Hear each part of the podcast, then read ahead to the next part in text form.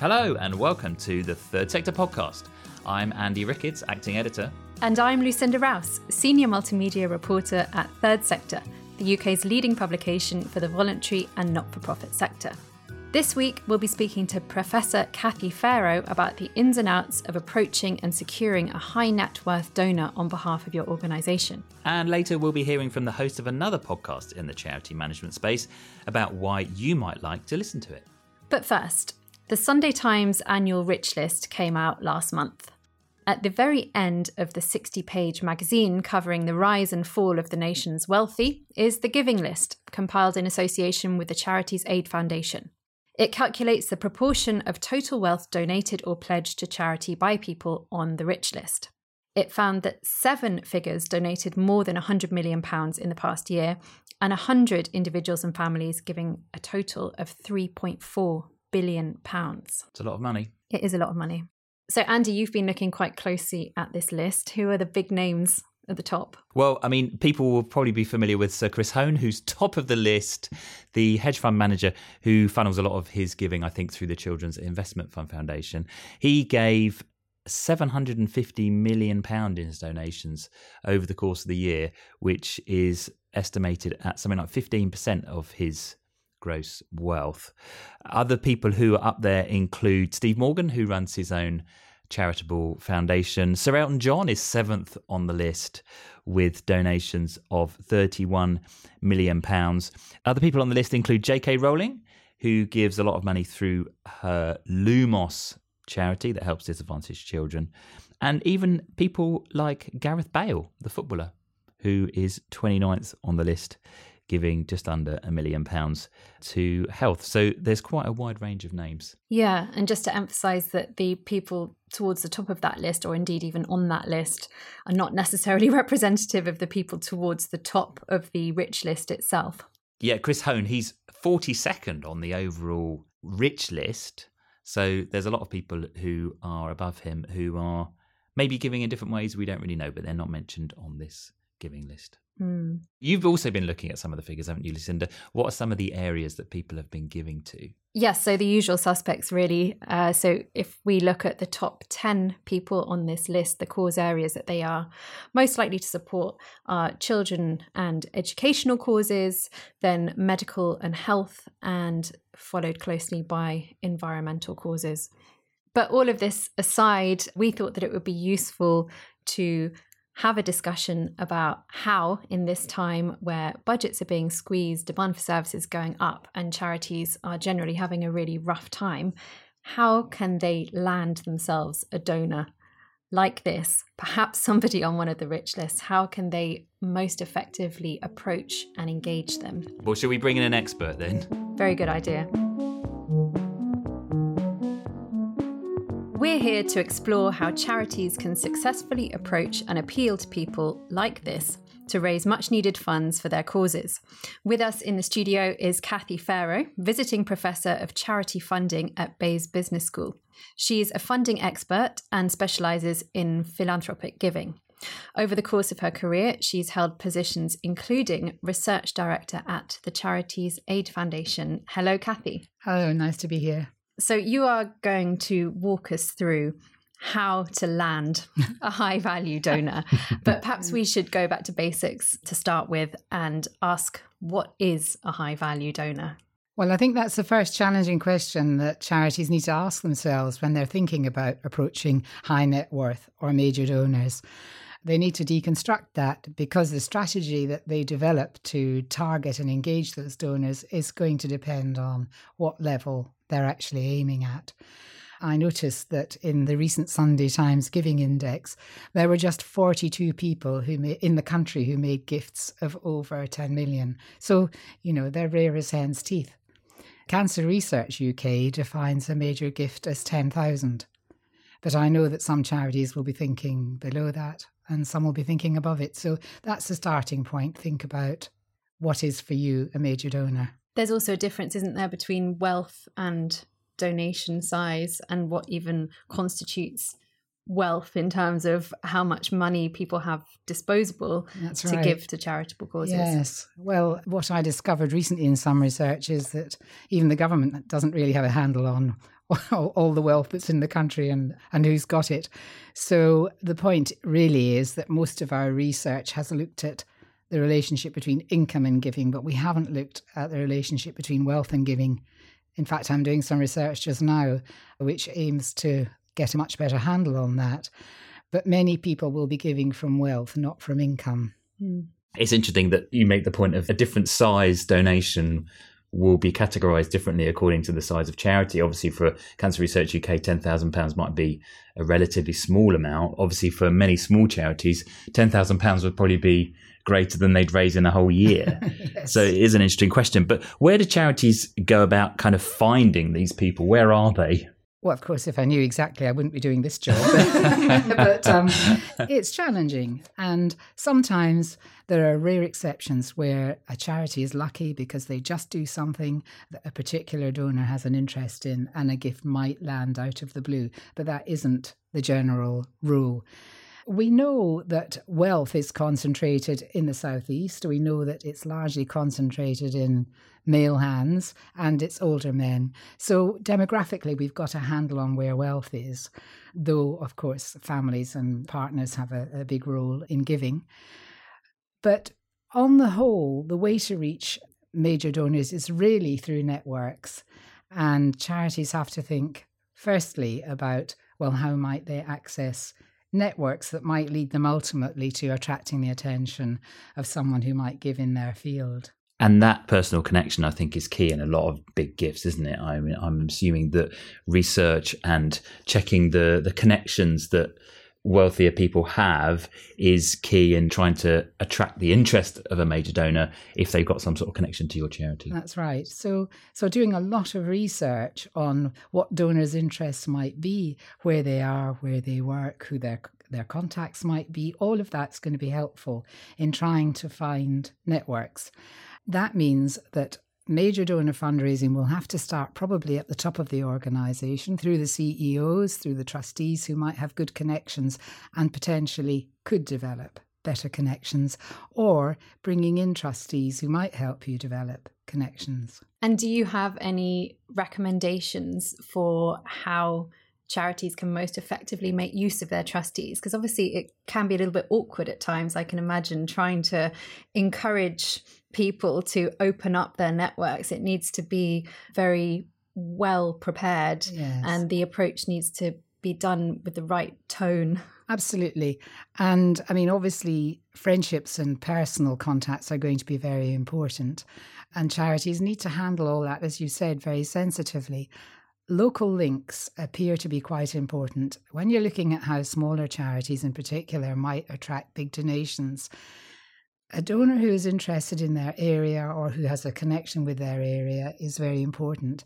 And a good example here is Bill Holroyd, who supported the Bolton Lads and Girls Club. The story is that he was approached by a connection he had. He'd worked in the Northwest and it came at a time of his life when he was looking for something new, something different to do. And he took on the challenge of chairing and financially supporting that club. And he has since then supported other small youth organizations. Mm-hmm. So, making sure that there is an obvious connection between the potential donor and the cause that they're being asked to support is seems like a fairly obvious one.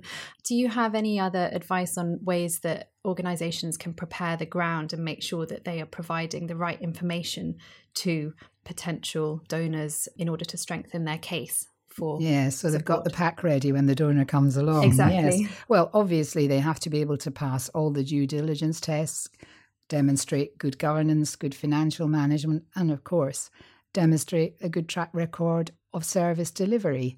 And if they have it, evidence of making an impact, which can be quite hard to do, but quite small pieces of evidence can help. And for some donors, demonstrating other qualities is going to be important. For example, are they innovative? Do they have a vision? Are they going anywhere? I think also demonstrating that you work effectively in partnerships and can bring in other people who can extend your impact and effectiveness. All those things will be important. Hmm. So it sounds like it's almost a tick box exercise in terms of the due diligence that they need to provide. Are there any resources out there that perhaps smaller charities who have not yet made a big approach to a high net worth individual could find information on you know what it is that they need to provide and the best way of presenting mm. it it sounds like a business opportunity because I can't actually think of one but the Charity Commission has loads of guidance on how to become a well governed charity and how to do good financial management. And then you've got your annual report. I mean, your you might say your calling card or your passport is going to be a nicely presented annual report. It doesn't have to be expensively produced, but it has to be accessible and readable and contain all the key information. I mean, in the work I've done, you know, looking at charity finances, I've read thousands of annual reports and they're amazingly different. Mm. And some have instant appeal and draw you in, and others are really hard work, like eating a bowl of cold porridge, you know. and you have to dig to find the good bits. And in terms of what charities maybe could offer in return to a big donor, I mean, I wonder if you can just talk, talk a little bit about how that might work and how charities can look to sort of broaden their appeal mm. to uh, major donors.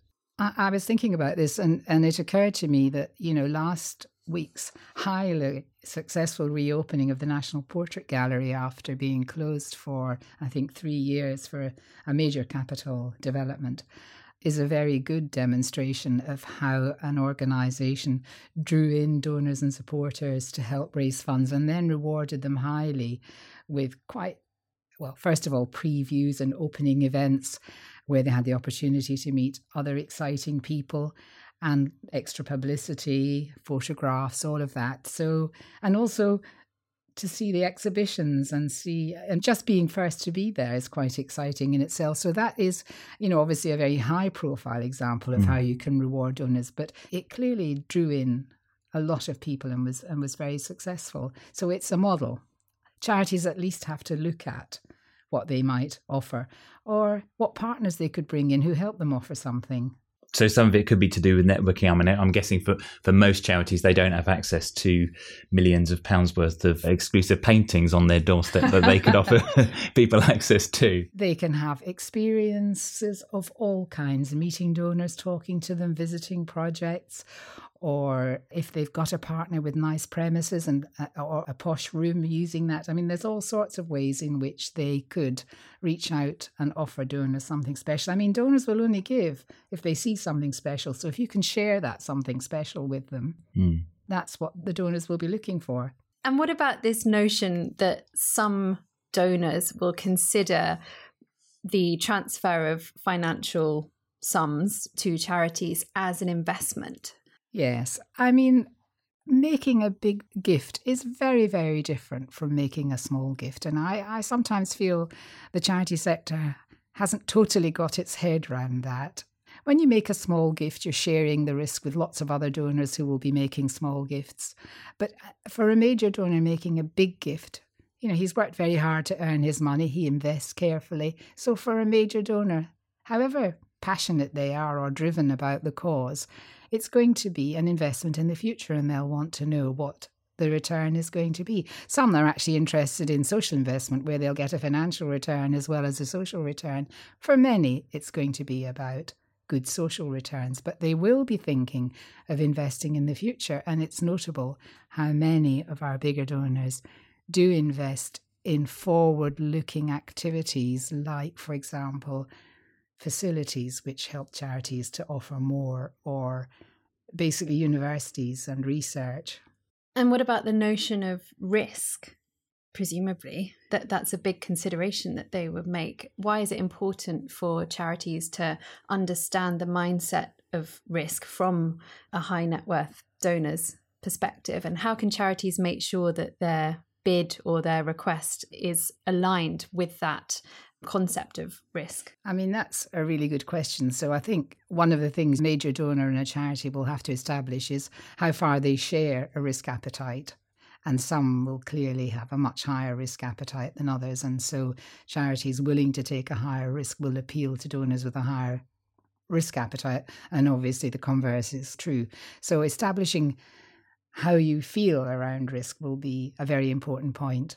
But also, donors will expect to see that charities understand about risk mitigation, that they've taken reasonable steps to mitigate risks. And there's a lot of advice around all of this again in the Charity Commission's work, and they do expect to see charities with risk strategies and mitigation measures. They, they will expect to see some of that in their annual reports. And to what extent do you think that charities have reasonable expectations when it comes to major donors? Is it because it might be easy to see these people just as kind of cash cows, for want of a better phrase? Do most charities approach them in the right way and thank them in the in the appropriate manner when they do find them? Well, if I can be honest, I think a lot of charities don't approach major donors in the right way, and I think that that creates barriers. I think a lot of charities think the main thing they need to do in a room if there's a major donor is shout their charity's name, make a little speech, which spends a lot of time talking about their charity.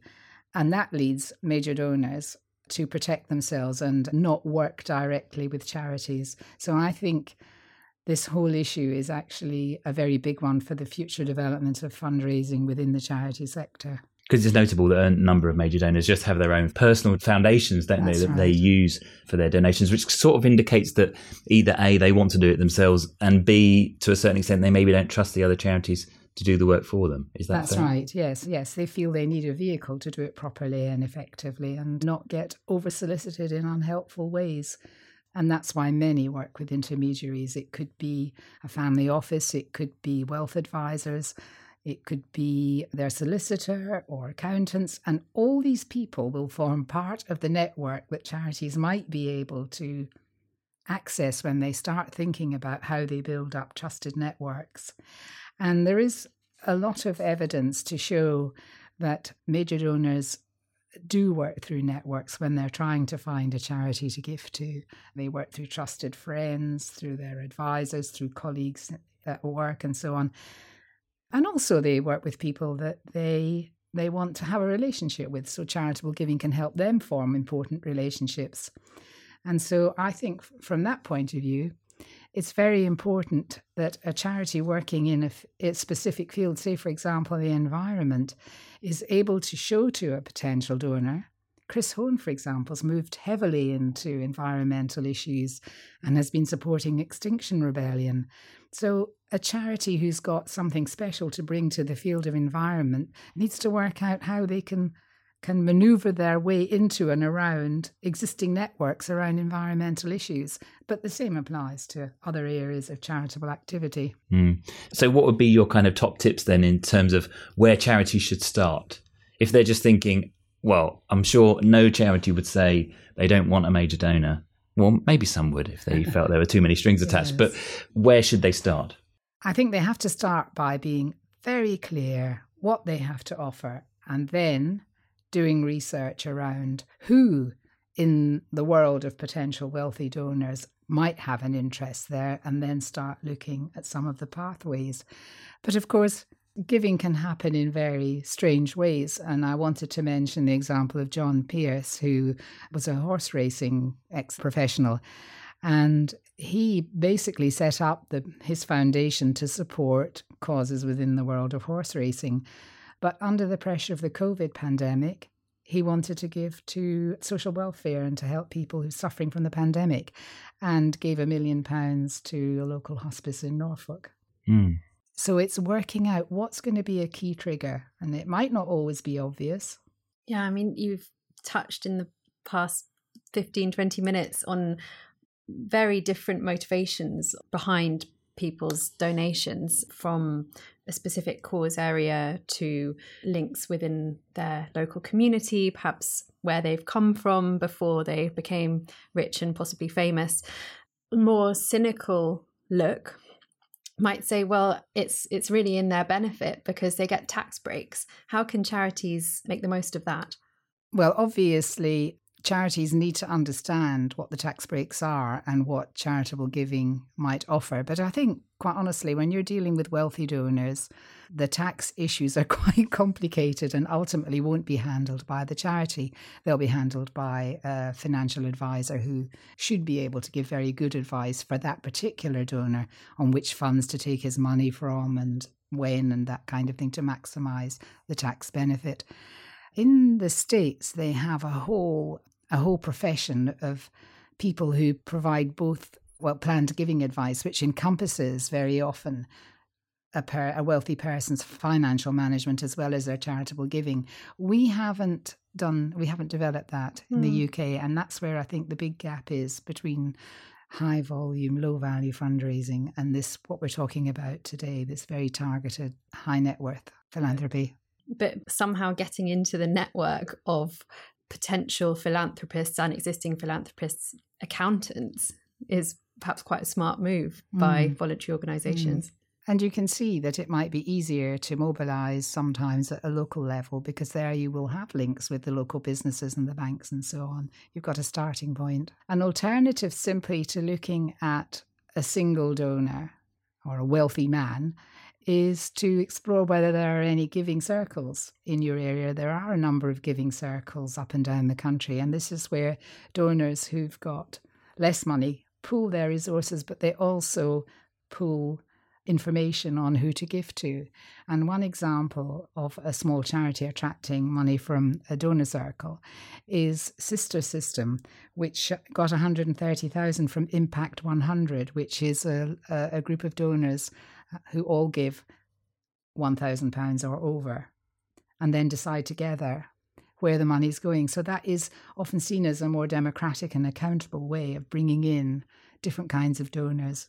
So it's not just connecting with individuals there; it's more about connecting right. with yes. groups that might be in your communities. That's uh, yes. Uh, really helpful. And for donors, there's a obviously a lot of return and fun in being part of, yeah. a, of a group. Sounds great. Yeah. So giving circles are quite a good idea. Are there many giving circles in this country? Oh, there has been research, but I couldn't tell you off the top of my head. I mean, we're probably looking at somewhere between 100 and 200, but I couldn't say exactly. Hmm. Do you know if they are geographically? Yes, they te- they're often associated with the local community foundations. Mm. How about looking from the charity side?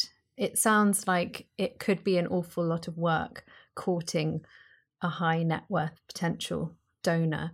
What's your view on how much charities themselves are actually willing or able to invest in such high value fundraising? Well, many charities don't have a lot of money to invest in fundraising. Of course, the rewards are going to be very high if you do attract a major donor.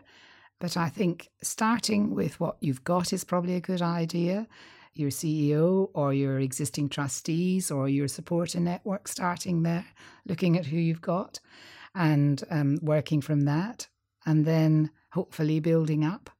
Well, Cathy Pharoah, visiting professor at Bayes Business School, thank you very much for joining us. Thank you, my pleasure. We hope you enjoyed our discussion with Cathy. And just before we finish, we'd like to draw your attention to another podcast covering the voluntary sector. It's called Charity Impact. And joining us to tell us about it is Alex Blake, the founder of Kida Consulting, who is behind it. Hi, Alex. Hi, Lucinda. Thanks for having me on. I'm a big fan of the Third Sector podcast as well. So it's nice to actually be on here as well. Oh, great. Well, you're saying all the right things. um, so, just in a nutshell, tell us about Charity Impact. Yeah, sure. So the podcast is for charity leaders and professionals working in the sector, much like yours. And the aim really is to help them in their work to increase their charity's income and impact. So we try and do that by sharing the experience and expertise of our guests. And most of our episodes are either with a charity CEO sharing their insights and learning from their experience, or with an expert in a specific topic. So we've had people on talking about digital capabilities, about philanthropy and funding, recruitment and retention, anti-racism. So a quite a broad sort of range of topics, all sort of relating back to those objectives around increasing income and impact. And we, we try and get a, a nice diverse range of guests. So a mix of people that might be sort of familiar names in the field, but also people whose voices have been less heard and, and people that are more sort of emerging in the space as well. Sounds great. And you've been going for almost a year now. You must be building a nice, healthy library of past episodes for people to listen back to. But perhaps could you tell us about one particular issue that you've been covering recently? Yeah, we're getting there. We're getting there. Uh, but we've had loads of great guests on. I know you've been speaking to Cathy about relationships with philanthropists today, so I thought I'd point out um, we spoke to Ben Lindsay, a charity CEO and founder, recently, and spent a lot of time talking about fundraising and brand building. And there were some really good points in there about building relationships both with high net worth individuals and with corporates, and really looking at making those partnerships work for both sides and having that sort of perspective as a young and small but growing charity. But also, I think a lot of the ideas Ben spoke about really apply to fundraising in much larger organisations as well. So I definitely recommend that one. Well, sounds great. Alex Blake from the Charity Impact podcast. Thanks a lot for joining us. Thanks, Lucinda.